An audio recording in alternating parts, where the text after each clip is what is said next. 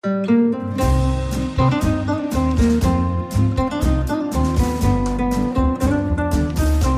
sind beste Freundinnen mit Max und Jakob.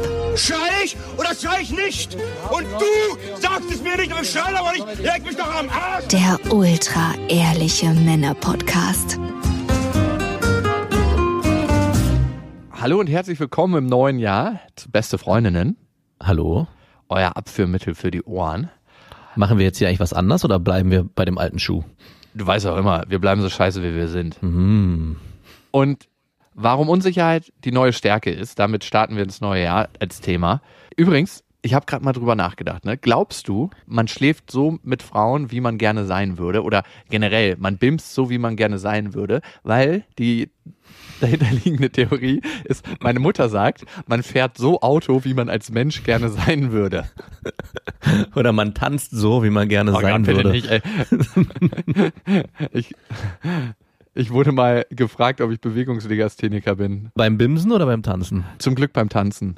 Ich glaube, beim Bimsen hat sich das wahrscheinlich noch keiner getraut. Du denkst immer nur, du bist der, der großartige Bimser. Am Ende bist du ein Bimslegastheniker. Aber äh, wie würdest du sagen, bimst du selber? Also wie würdest du deine Skills von 1 bis 10 einschätzen, wenn 10 das höchste wäre und 1 ist so wirklich, du bist der schlaffe Seestern, der irgendwo ganz knapp rübergeworfen wird? Also mich hat es meine Freundin gefragt, Oh Gott, Bevor- wenn die Frage schon kommt, gefährlich. bevor ich mit der geschlafen hatte. Ah, okay. Und ich war äh, so von mir überzeugt, dass ich mir eine knallharte 10 gegeben Nein, habe. oder? Wie alt warst du da bitte? Erschreckenderweise war ich, glaube ich, 23. Also ich war schon entsprechend gealtert. Du hättest es zu dem Zeitpunkt schon besser wissen müssen. Äh, müssen, ja. Und das Schlimme war, dass ich dann auch noch mit der geschlafen habe später. Mhm. Und dann hat sich herausgestellt, dass sie auf die Frage, wie ich denn nun war, mit Schweigen reagiert hat. Oh Gott, kein, kein, kein gutes Zeichen. Und zusätzlich, ich habe sie natürlich auch gefragt, wie sie sich einschätzt. Und sie hat sich auch eine 10 gegeben. Aha. Und ich musste leider bestätigen, also unter der 9,5 ist sie nicht gerutscht. Wirklich?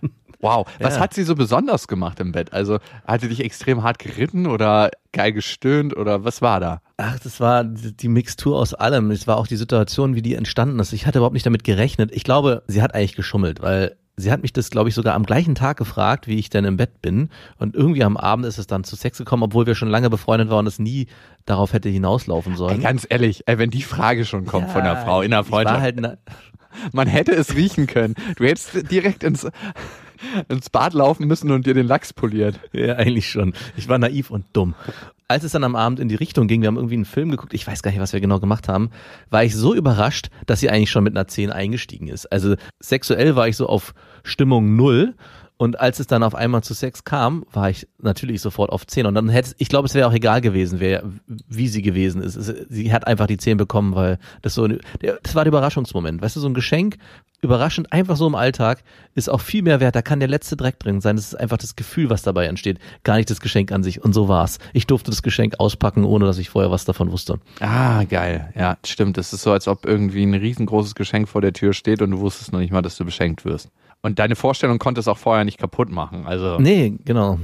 ja, das ist eigentlich krass, ne, wie oft unsere Vorstellung uns einen Strich durch die Rechnung macht. Das wird so geil und deswegen, ja, da hast du als Pessimist äh, gewonnen, ne? Mm, absolut. Deine Vorstellung macht eh immer alles kaputt, aber im Negativen und du kannst nur noch positiv überrascht werden. Aber im Gegenzug dazu hat sie sich ihrs kaputt gemacht, weil sie hat vorher gefragt, wie ich mich im Bett einschätze. Ich gebe ihr die knallharte 10 und sie war natürlich freudige Erwartung. Wahrscheinlich hat das am Ende auch dazu geführt, dass sie überhaupt mit mir schlafen wollte. ja, wollte ich sagen, ne?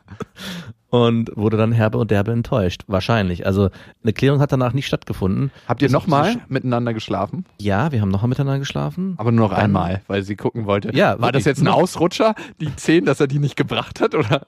Wirklich, es war wirklich nur noch einmal danach. Und jetzt, wo du sagst, wundert mich gerade, warum es dann nie wieder stattgefunden hat. Weil ich hätte, naja, Hattest du Bock nochmal? Ich werde ein bisschen traurig gerade, muss ich sagen. Kannst dir mal später darauf einen runterholen, auf die Erinnerung. Aber jetzt mal ganz realistisch. Wie würdest du dich einschätzen im Bett? Und jetzt nicht, wenn ich mir Mühe gebe, dann und wenn ich mir Naja, keine ich Mühe gebe. gerade anfangen. Das ist so, als ob ein Formel-1-Fahrer sagt, ja, ich bin der Beste, aber ich habe mir keine Mühe gegeben bei diesem Rennen. Gib mir das richtige Auto und ich leg dir hier so eine Spitzenzeit hin. Was soll die Frau da denken, wenn du sagst, gib mir das richtige Auto? Aber im Prinzip ist es das im Kern. Ich wollte nämlich gerade sagen, es hat ein bisschen auch mit der Stimmung zu tun. Also ich würde mir eine Range geben von fünf bis acht. Und fünf, ah nee, ich würde sogar noch weiter runtergehen. Ich glaube, ich würde mir sogar eine drei bis acht geben. Ja, auf jeden Fall. Da sind auch ganz viele Dreien mal dabei. Also da sind ganz viele Dreien dabei. So, so dieser lazy Fucker, ja, der so wirklich überhaupt eigentlich gar keinen Bock hat, sondern nur schnell mal eben das, sein Ding hier erledigen will. Das ist so, drei ist so, masturbiere ich jetzt oder habe ich jetzt Sex? Drei ist Masturbieren mit einer Frau. Fremdmasturbation. Okay. Ja, aber für eine acht muss ich mich schon ganz schön anstrengen. Also eine acht ist schon, also ich wüsste gar nicht, wann ich letztes Mal eine acht abgeliefert habe. Das ist schon lange her. Die tut schon weh im unteren Rücken. Da musst du schon Yogi sein. Da habe ich auch gar nicht mehr die körperliche Fitness, glaube ich, für eine acht. Also ich Oh glaube, da Gott. muss ich mir allein da schon Punkt kriege ich Punktabzug in der B-Note. Unterer Rücken ist wichtig, die Muskulatur. Du, Mhm. ich, ich habe mich immer früher als den Überbimser eingeschätzt. Also mittlerweile muss ich das auch revidieren. Und bis zu dem Zeitpunkt, als von einer Freundin die Schwester einen neuen Freund hatte. Und der war so ein Sexguru. Und der konnte sie an der Hand massieren und sie ist dabei gekommen. Und die Freundin hat sich auch einfach öfters die Hand massieren lassen von dem, weil der hat irgendwie so einen energetischen Fluss gestartet. Ich weiß nicht, wie er es gemacht hat. Meine Ambitionen waren auch nur zwei Wochen stark. Dann habe ich mir gedacht, ach, mir reicht meine 7,5. Ist es dann eigentlich auch schon Fremdgehen, wenn man eine Frau in der Hand masturbiert und die dann davon kommt? Also ich meine, hallo? Also wie würdest du das denn finden, wenn deine Freundin von so einem Handmasturbator zum Orgasmus kommt? Ist es für dich dann schon eine Art von Fremdgehen? Okay, wenn der das an der Hand macht, ne? Was wäre denn dein Gedankengang, wenn eine Frau kommt, die massiert dich an der Hand und du kommst schon? Was wäre dein nächster Gedankenschritt? Wie wäre das wohl in echt? Woran hast du dabei gedacht, als sie dich an der Hand massiert hat? Äh, natürlich an dich, Schatz. Genau, also eigentlich wäre es okay für mich, glaube ich. Also kommt ein bisschen drauf an, wie sie da sitzen. Ne? Wenn es so ein Politiker Händeschütteln ist, wo man einfach die zweite Hand drauflegt, wäre es okay. Wenn die jetzt dabei dicht umschlungen liegen müssen und sich die Glieder reiben müssen, aber so war es nicht. Die saßen tatsächlich nebeneinander, haben sich nicht weiter berührt, sondern nur die Hand. Hm. Also ich glaube, es wäre für mich kein Fremdgehen. Es wäre eher ein faszinierendes Experiment. Also ich fände Nächste Frage. Hat man homosexuelle Tendenzen, wenn man sich von jemandem, von so einem Sexguru die Hand massieren lässt als Mann und dann einen Orgasmus hat? Einen feuchten Traum am Tage? Ich glaube einfach, das ist auch ein Experiment. Ich denke aber, das ist so ähnlich wie mit Hypnose. Man muss sich ein Stück weit drauf einlassen können. Mhm. Also ich glaube nicht, dass wir jetzt direkt irgendwie einen Ständer haben, wenn wir dem die Hand schütteln. Ähm, Ich bin leider nie weiter reingegangen in das Experiment. Heute, Schade. heute wäre ich da anders. Da würde ich sagen, du ähm, hast du mal zehn Minuten und ich habe auch noch ein bisschen was hier zu lassen. Du, ich hatte jetzt über ein Jahr keinen Sex mehr, vielleicht über diesen Weg. ist es jetzt eigentlich schon ein Jahr bei dir oder Ich sag dir Bescheid, wenn es ein Jahr ist, aber Ja. müsste bald sein, ja. feiern wir dann ein Jubiläum? Vielleicht kann ich dir ja was Schönes schenken dann. Was wäre denn das? Ich glaube, ich würde dir so eine, So eine Trucker-Muschi. Einfach eine Thermoskanne mit Hackfleisch, meinst du? genau, ich, oder genau, sowas würde ich dir Ah, schenken. Würde ich dir vorher warm zubereiten. Ja, das Problem ist, ich habe keine Mikrowelle zu Hause. Die kann ich nie auf Betriebstemperatur bringen. Für den einmaligen Gebrauch bringe ich die dir in der Thermoflasche frisch zubereitet. So ist sowieso am besten. Ja, frag mal bitte an der- an der Hacktheke. Habt ihr auch warmes Hack? Frisch geschlachtet? Für meinen Veganer-Freund, der seit einem Jahr keinen Sex mehr hat. Die Gesichter möchte ich sehen. Ist das, darf das ein Veganer eigentlich? Nee, ne? Das darf kein Veganer. Ich glaube, das ist die Frage. Ich bin ja erstens kein Veganer, sondern Vegetarier. Und klar, für dich ist das als Laie das Gleiche. Oder wie ich letztens gefragt habe, ist das vegan? Und die Frau meinte, ist nur ein bisschen Remoulade und Ei dran. ein einfaches Nein hätte es auch getan. Also ich glaube, da müsste man tatsächlich beim Veganer- und Vegetarierverband anrufen, um das zu beantworten. Aber ich tippe mal, man dürfte es, wenn man das Fleisch dem Kreislauf wieder zuführt. Also danach wegschmeißen, also das ist Mhm. aber ein bisschen das Problem, wenn du denn da jetzt wird's richtig widerlich. Also lass uns den Gedanken nicht zu Ende bringen. Nein, ihr dürft es zu Hause in die Gedanken selbst zu Ende führen. Genau. Was auch immer ihr aus der Geschichte machen wollt. Ich bastel mir hier. Nein. So, jetzt nochmal zu meiner Anfangsfrage. Glaubst du, man ist. Ich, ich wollte ich wollte gerade sagen, das arme Tier, ich muss es wieder reparieren. Ich, ich forme mir einfach ein Lamm aus dem Haken und lass es, entlasse es in die Wildnis. Ich habe ein Mad Eagle mitgebracht zur Party. du kriegst so richtig, Lauf oder flieg, flieg, du bist frei. kriegst so einen richtig mehligen Geschmack im Mund, wenn du den Mad Eagle isst. Weil du dich fragst, was ist da los? Du, jetzt eigentlich die Frage, warum wir damit angefangen haben mit dem Mad Eagle-Thema. Glaubst du, man bimst so, wie man gerne sein will, oder bimst man einfach so, wie man ist? Ich glaube, man bimst am Anfang überhaupt gar nicht so, wie man sein will. Ich glaube, man traut sich am Anfang beim Bimsen gar nicht so zu sein, wie man eigentlich wirklich ist, sondern man versucht irgendwie so die beste Version seiner selbst darzustellen. Also so war es zumindest bei mir. Ich habe immer versucht, besser, toller oder keine Ahnung, auf eine irgendeine Form so zu sein, wie ich dachte, es würde der Frau so am besten gefallen, beziehungsweise dass ich der krasse Macker bin im Bett. Also ich habe nie mich so gehen lassen, wie es vielleicht nötig gewesen wäre. Das mache ich immer, wenn ich mich entspanne. Mhm. ja, auf jeden Fall. Ne? Das ist komisch, dass man noch nicht sein wahres Ich so wirklich zeigt. Also für mich ist es immer so, ich finde, man hat so ein Spektrum an Sex. Also zumindest erinnere ich mich daran an die, an, in der Vergangenheit. Und ich finde, in diesem Beziehungsspektrum hat man manchmal so ganz sanften, liebevollen Sex und dann hat man so richtigen Gewaltmarsch-Sex. Dieses Spektrum packt man noch gar nicht aus, wenn man mit einer Frau ganz neu schläft. Also wenn man mit einer Frau das erste, zweite, dritte Mal schläft, ist man eher in so einem ganz eingeschränkten Bereich, Ja, genau. wo man sich so ganz vorsichtig rantastet. Und darum hat Sex meistens noch nicht das Potenzial, was es haben kann. Also gerade die ersten Male ist es ja nun wirklich so, dass man sich überhaupt nicht so gibt, wie man vielleicht sich geben würde, wenn man vertrauter wäre, sondern es ist eigentlich schon erschreckend, dass man in so eine Maske auflegt und eigentlich so eine abgemilderte Form seiner selbst ist. Also wie so Tee, den man so ganz seicht trinkt, also gar nicht in seiner vollen Stärke genießt, sondern Den lässt man nur drei Minuten ziehen. Das reicht Ja, für genau. grünen Tee. Also auf beiden Seiten des Spektrums. Man lässt sich weder richtig gehen, noch nimmt man sich vielleicht so zurück, wie man das eigentlich machen würde. Also man würde, glaube ich, auch viele Sachen beim ersten Mal zulassen, wenn die Frau zum Beispiel sagt, ah du, ähm, ich stehe übrigens total darauf, wenn mir, da fällt mir kein Bild ein, was der Mann nicht machen würde beim ersten Mal, wenn die Frau was Perverses erwartet. Aber du, keine Ahnung, vielleicht sogar, wenn die Frau fragt, du, am Anfang wäre es mir wichtig, dass du mich erstmal eine Stunde lang massierst. Und ein Mann, der gerade am Anfang einer A- Affäre oder einer Beziehung Bock auf Sex hat, der würde es vielleicht über sich ergehen lassen.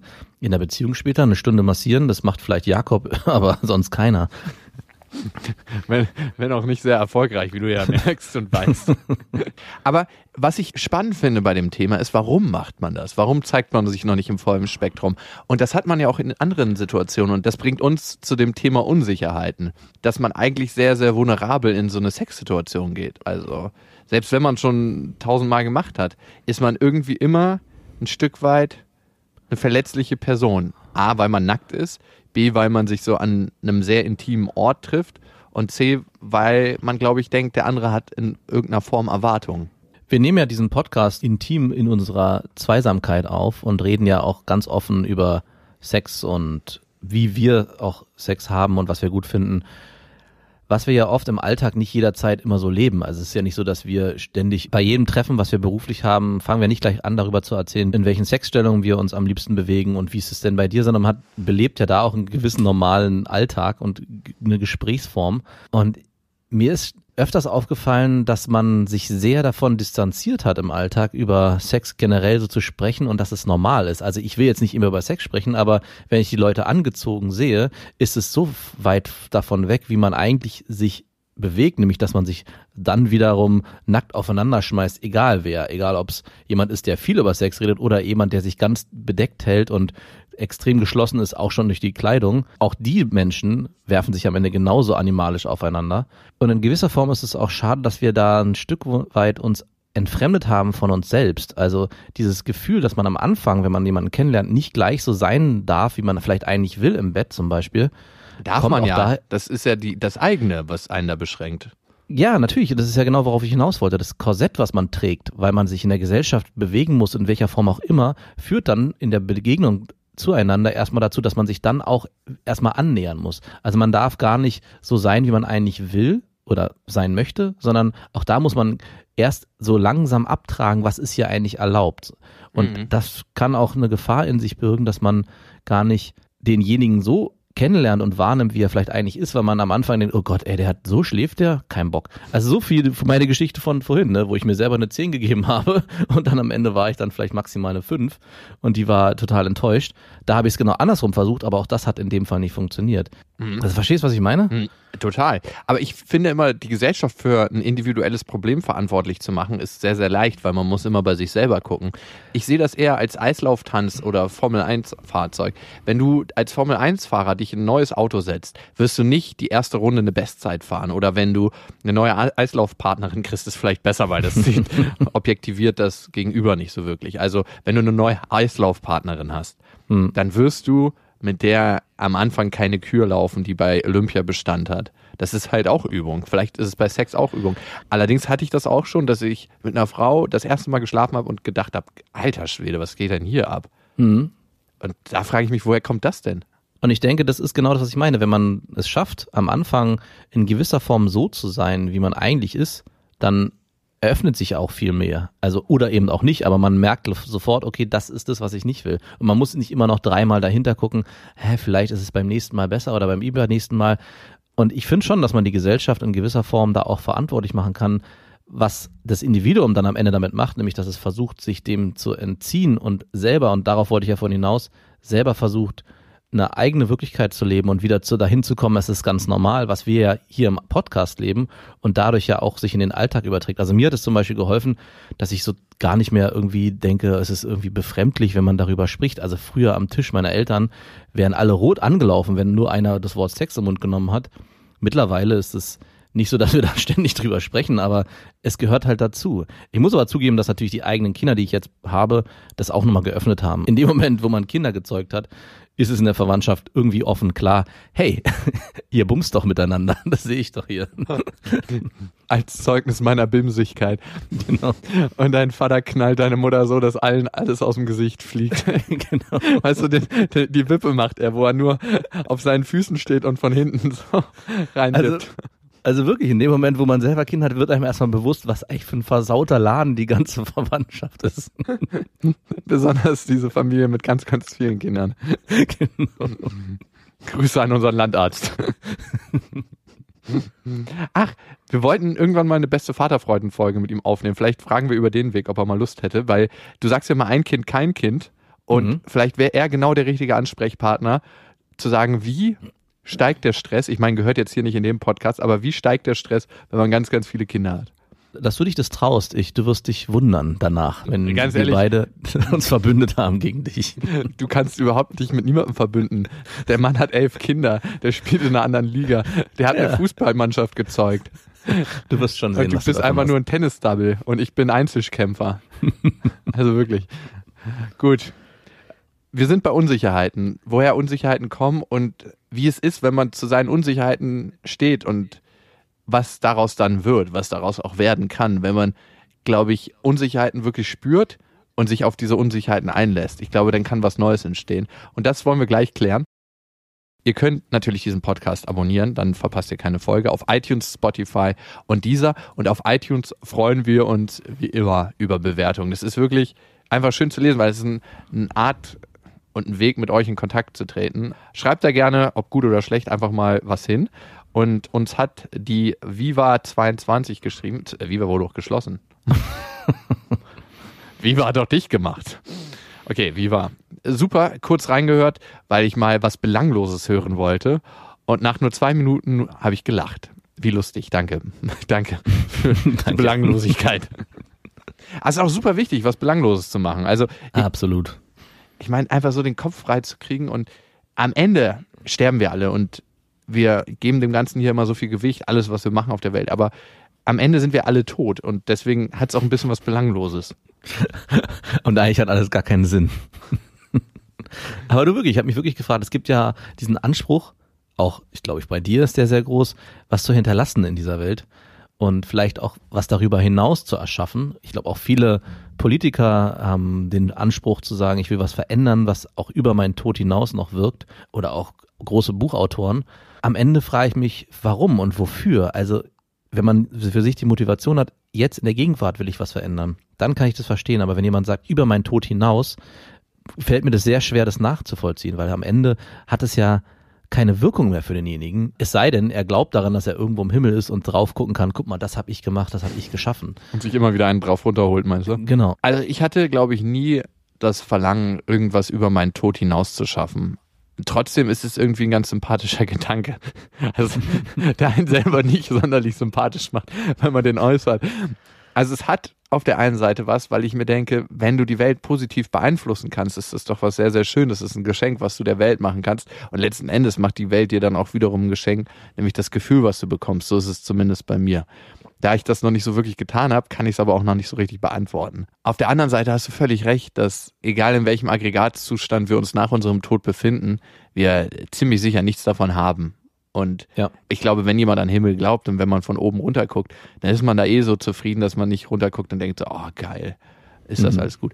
Ich glaube eher, dass es für das Hier und Jetzt sehr wichtig ist und zählt, wie man mit seiner Welt umgeht und wie man hier agiert, weil das gibt einem ganz viel zurück und auch selbst wenn es das nicht tun würde, macht es ganz, ganz viel mit unseren Mitmenschen. Genau, das ist das, was ich auch am ehesten nachvollziehen kann, dass man in der Gegenwart jetzt was verändern will und vielleicht sein Umfeld positiv beeinflussen will. Aber im Nach in der Nachwelt finde ich schwierig. Und ich hatte letztens eine interessante Erfahrung. Ich war am Hamburger Hauptbahnhof und da war so ein altes Pärchen und du hast richtig gesehen, dass der Mann so das Gesicht schmerzverzogen hat, als er gleich die Koffer anheben musste, was ihm seine Frau verdonnert hatte. Und dann habe ich halt gefragt, ob ich denen kurz helfen kann und die Koffer hochtragen kann. Und der erste Blick, den du bekommst, ist immer so, okay, rennt er jetzt oben mit den Koffern weg und dann müssen sie sich selber fragen, ob ich jemand bin, der die Wäsche von älteren Menschen durchschnieft zu Hause. Am liebsten ungewaschen. Wie lange sind Sie denn schon auf Reisen? Ist das die Rückreise oder Hinreise? ja, genau. Warum das wäre interessiert mir Sie sehr das? wichtig zu wissen, bevor ich die Koffer nach oben trage. Macht's gut, gute Reise. Und dann habe ich die dann hochgetragen. Die ältere Dame meinte dann so, oh, sowas gibt's aber nicht mehr oft. Dann habe ich ihr einfach nur gesagt, das ist ein interessanter Blick auf die Welt, den Sie da haben. Ja. Weil ich glaube, sowas gibt's noch relativ häufig. Aber was für mich spannend war, ist das Gefühl, was es mir gibt. Ne? Weil am Ende ist es genau das, was irgendwie was ausmacht, wie man mit seinen Mitmenschen umgeht. Ey, und da habe ich noch viel zu tun und noch viel zu lernen. Mhm. Also gerade je enger die Beziehungen sind. Also manchmal, wie ich mit meinem Vater, mit meiner Mutter umgehe und auch mit meiner Freundin, da kann ich noch viel, viel lernen. Übrigens, speaking of, ich hatte eine sehr, sehr interessante Erfahrung gemacht mit meiner Freundin. Mhm. Und zwar, sie ist jemand, der nicht so gerne so richtig tief redet. Zumindest ist das mein Eindruck, den ich über die letzten zwei Jahre gewonnen habe. Vielleicht ist sie bei jemand anderes ganz anders, aber ich vermute mal nicht. Ich weiß nicht, ob das daran liegt, dass sie da nicht so einen Zugang zu hat oder dass sie das generell einfach unangenehm empfindet. Man kann das ja auch als unangenehm empfinden, weil am Ende Mhm. ist der Prozess ja auch erstmal unangenehm, weil man sich öffnet. Oder nicht so wichtig, ne? Also für Oh. viele, ich glaube, das Ja. ist auch eine Sache, die viele, die einfach da gar nicht so dem so einem Stellenwert bemessen und das ist auch völlig berechtigt. Ja? Genau, das stimmt. Das beziehe ich meistens nicht mit ein, weil mir ist Reden sehr wichtig. Ich habe fast schon Leidensdruck, wenn ich nicht rede. Also Ja, da kann ich nachvollziehen. Äh, das kann ich bestätigen. nachvollziehen nicht, ne? Aber bestätigen. Nachvollziehen nicht, bestätigen, ja. äh, kennst du das nicht, wenn dich irgendwas bedrückt und ich habe ganz früh beschlossen, Dinge mit mir alleine zu klären. Und ich bin dann so Ende meinen Zehnern, also 18, 19, 20, 21 aufgetaut und habe gesagt, ey, das bringt was, das, was dich beschäftigt, mit anderen Menschen zu teilen. Und Mhm. je älter ich werde, desto mehr merke ich, dass es was bringt. Und zwar hatten wir folgendes Experiment, was ich schon immer mal ausprobieren wollte. Wir waren wieder am Ende so einer Streitserie, wo alles ermüdend und ermattend war. Und da habe ich gesagt, ey, lass uns das doch einfach so machen. Du erzählst mal zehn Minuten, was dir auf dem Herzen liegt und was dich bedrückt und was so bei dir los ist. Und kannst dich einfach aussprechen und ich werde nicht dazwischen intervenieren und kein Aber dazwischen setzen oder keine Begründung oder irgendwas. Ja. Und dann hat sie das gemacht. Zehn Minuten durchgezogen? Ja. Wow. Und dann habe ich das gemacht. Und wir haben auch gar nicht so wirklich inhaltlich danach später drüber geredet, sondern das einfach mal so stehen lassen. Und es war so eine krasse Erleichterung.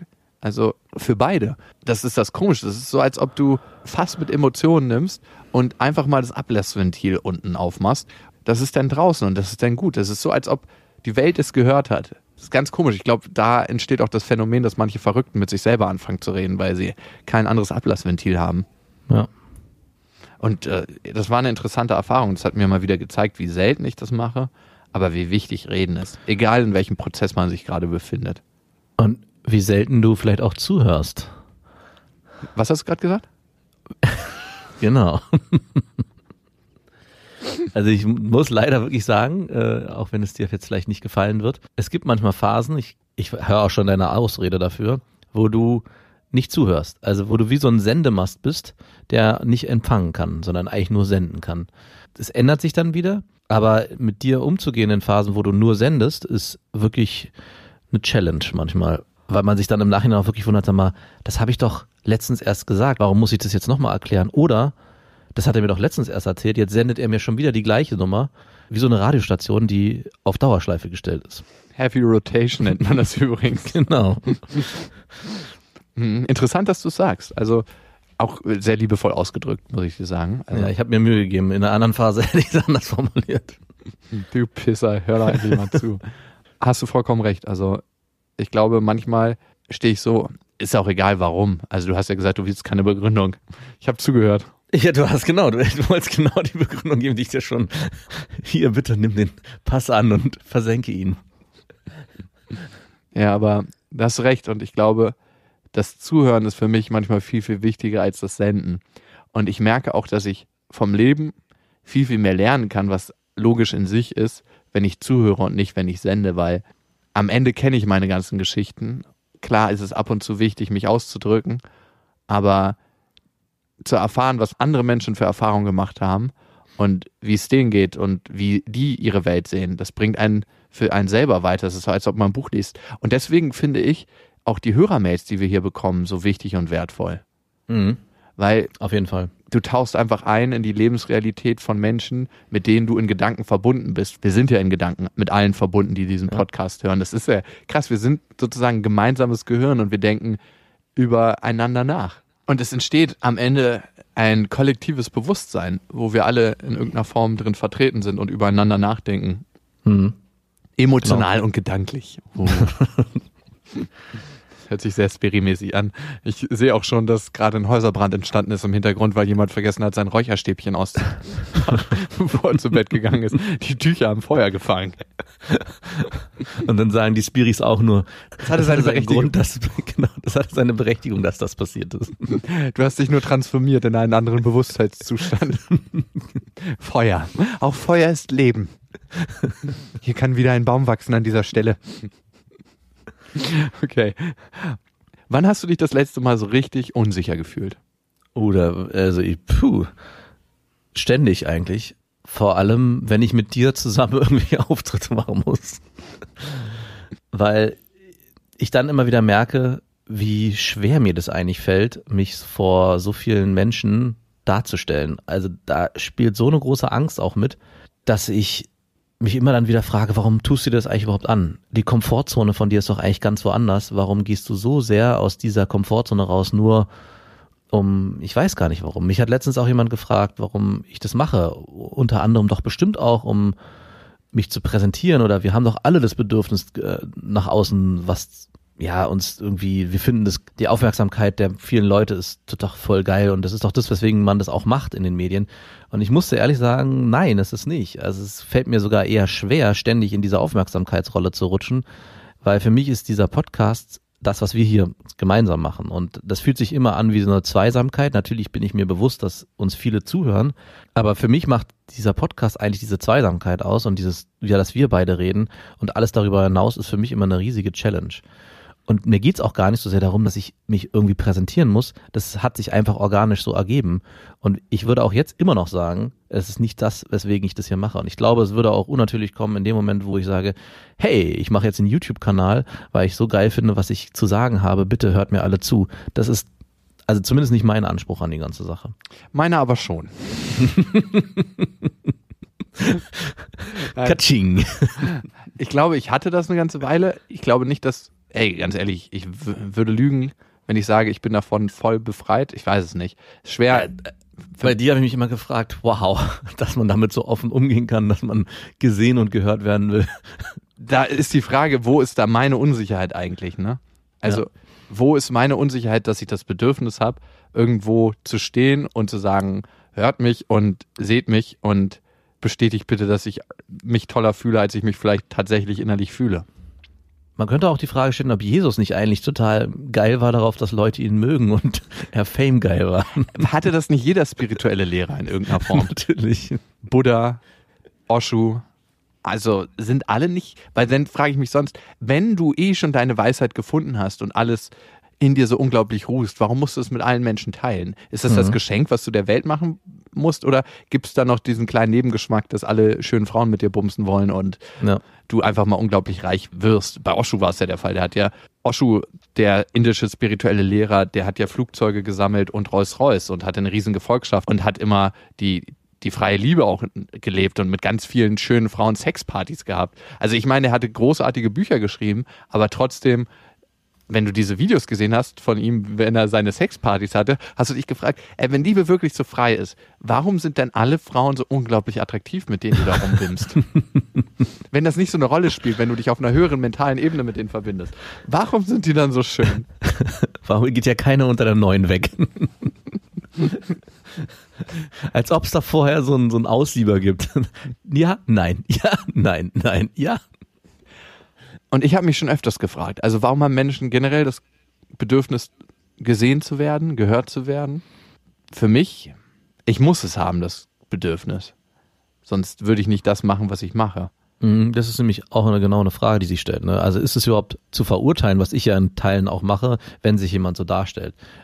Weil am Ende braucht es das ja auch, dass sich jemand präsentieren will, damit er sich präsentiert und dann auch von vielen gesehen werden kann. Also das ist ja auch eine berechtigte Motivation. Also ein guter Musiker, der nicht seine Musik auch präsentieren will nach außen, wird auch nicht gehört werden, sondern Klar kann er die ganze Zeit in seinem still- stillen Kämmerlein die Musik für sich machen, aber am Ende, wir haben ja vorhin darüber gesprochen, geht es vielleicht auch um Mehrwert und wenn er der Welt was schenken will, muss er auch die Motivation haben, sich nach außen zu präsentieren. Ne? Ich habe in meinem beruflichen Werdegang gemerkt, wenn ich eine Sache der Präsentation wegen mache, weil ich mich in irgendeiner Form darstellen möchte, dann wird sie meistens schlecht. Also, beziehungsweise ist sie dann eingefärbt. Also ich kann dir zum Beispiel im Radio bei Moderatoren sagen, wenn derjenige nicht natürlich spricht, so wie er eigentlich mit dir reden würde, Mhm. dann überträgt sich das auf mich und ich muss sofort umschalten. Also Ja.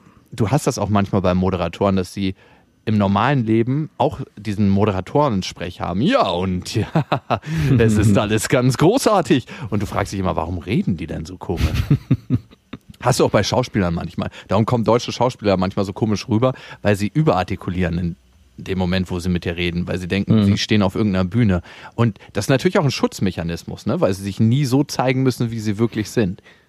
Es ist eine gelernte Maske, die einem im Beruf hilft und warum nicht im Alltag auch? Also man darf das ja auch anwenden. Auch da ist die Frage, ist das so verwerflich? Also in gewisser Weise ein Kit, was man sich angeeignet hat, irgendein Tool, wie zum Beispiel eine bessere Sprechstimme zu verwenden im Alltag, ist eigentlich nicht verwerflich. Es wird nur dann, denke ich, schwierig, wenn man das zu sehr verkünstelt und denke auch in gewisser Weise was vortäuschen will, was man eigentlich nicht ist.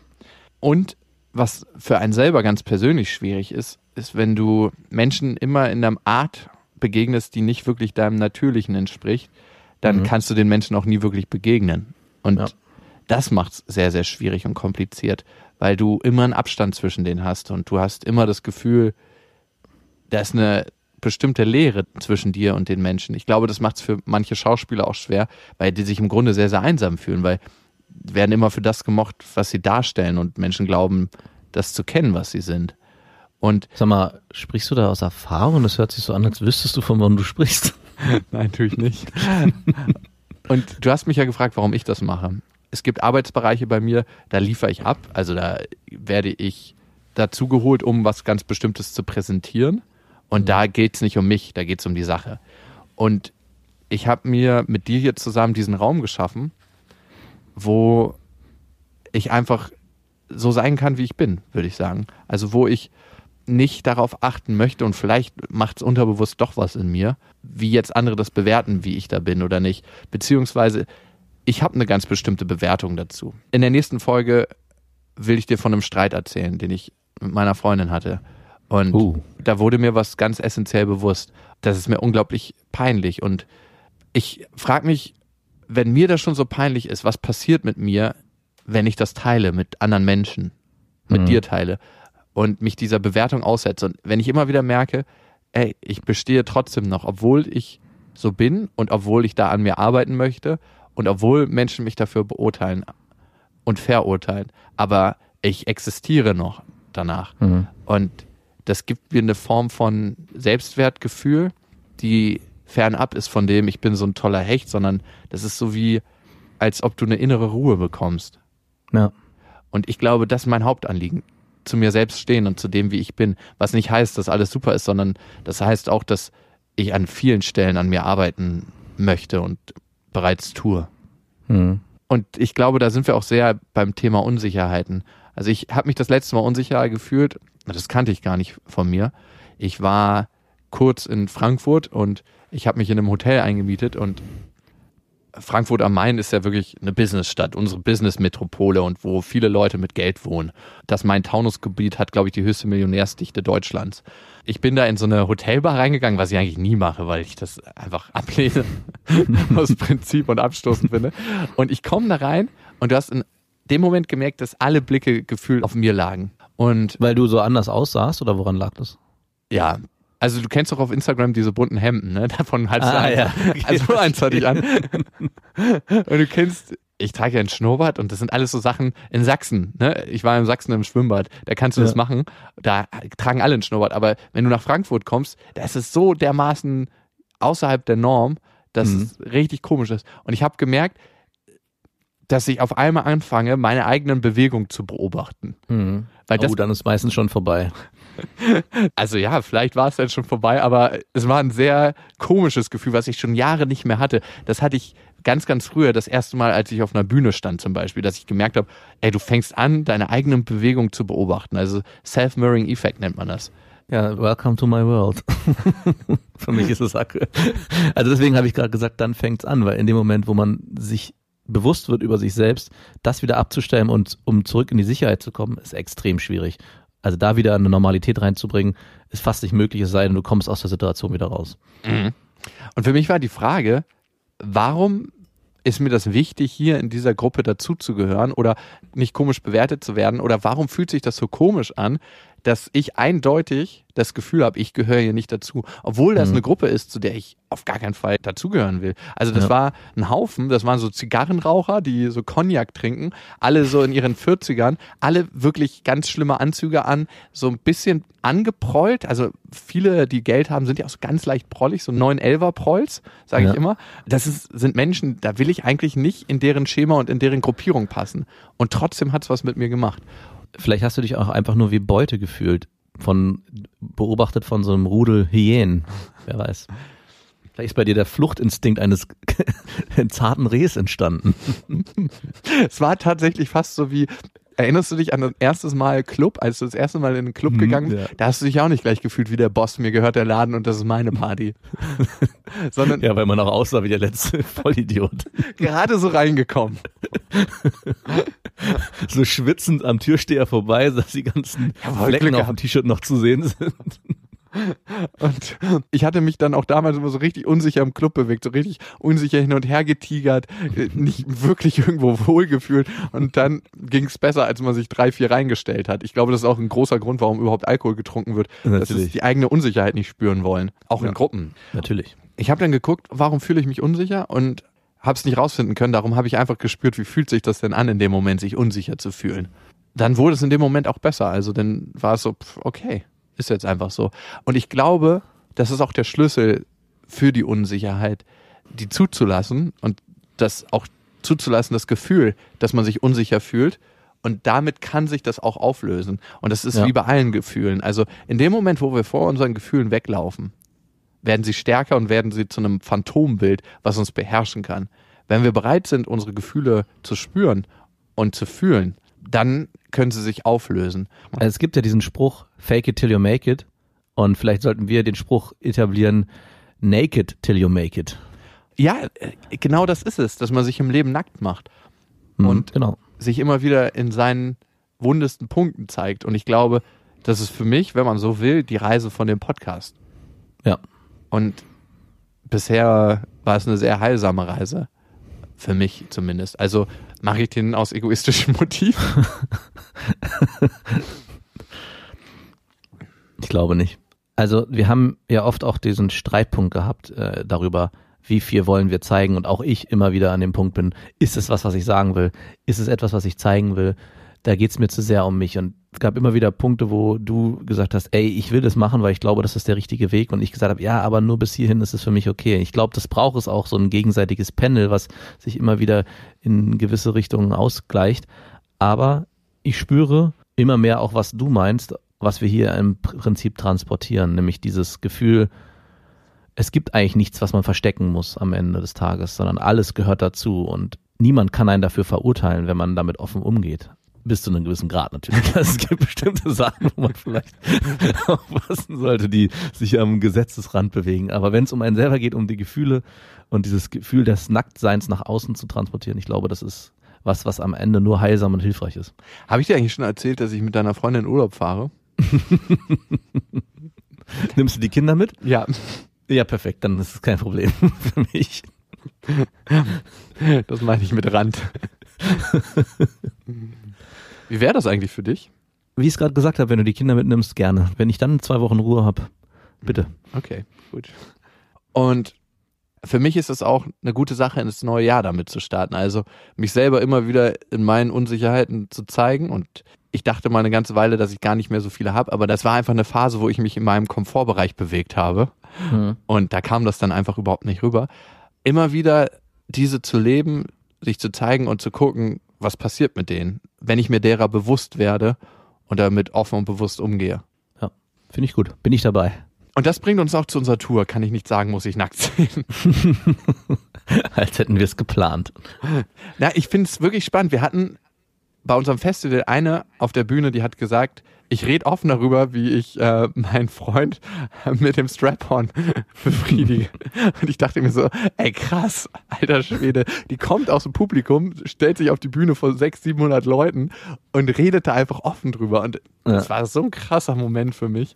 Das heißt nicht, dass jeder, der auf die Tour kommt, offen über Dinge und Themen reden muss. Ich, ich glaube, es braucht einfach auch eine Weile und manch einer hat da keine Lust zu, was auch völlig in Ordnung ist, finde ich. Aber wer das tun möchte, ist herzlich eingeladen auf der Tour. Genau. Aber darum geht's. Ich denke, es geht nicht darum, es tun zu müssen, sondern das Gefühl zu entwickeln, ich will es tun, weil ich das Gefühl habe, es ist das Richtige.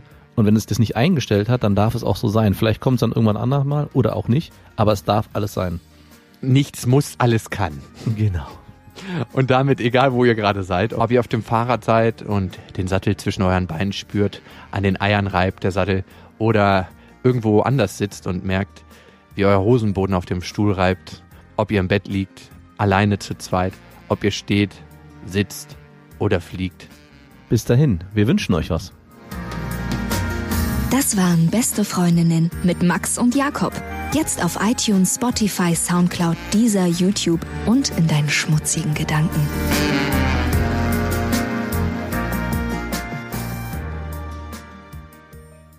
Diese Folge wurde aufgenommen mit dem Fox von Bayer Dynamic.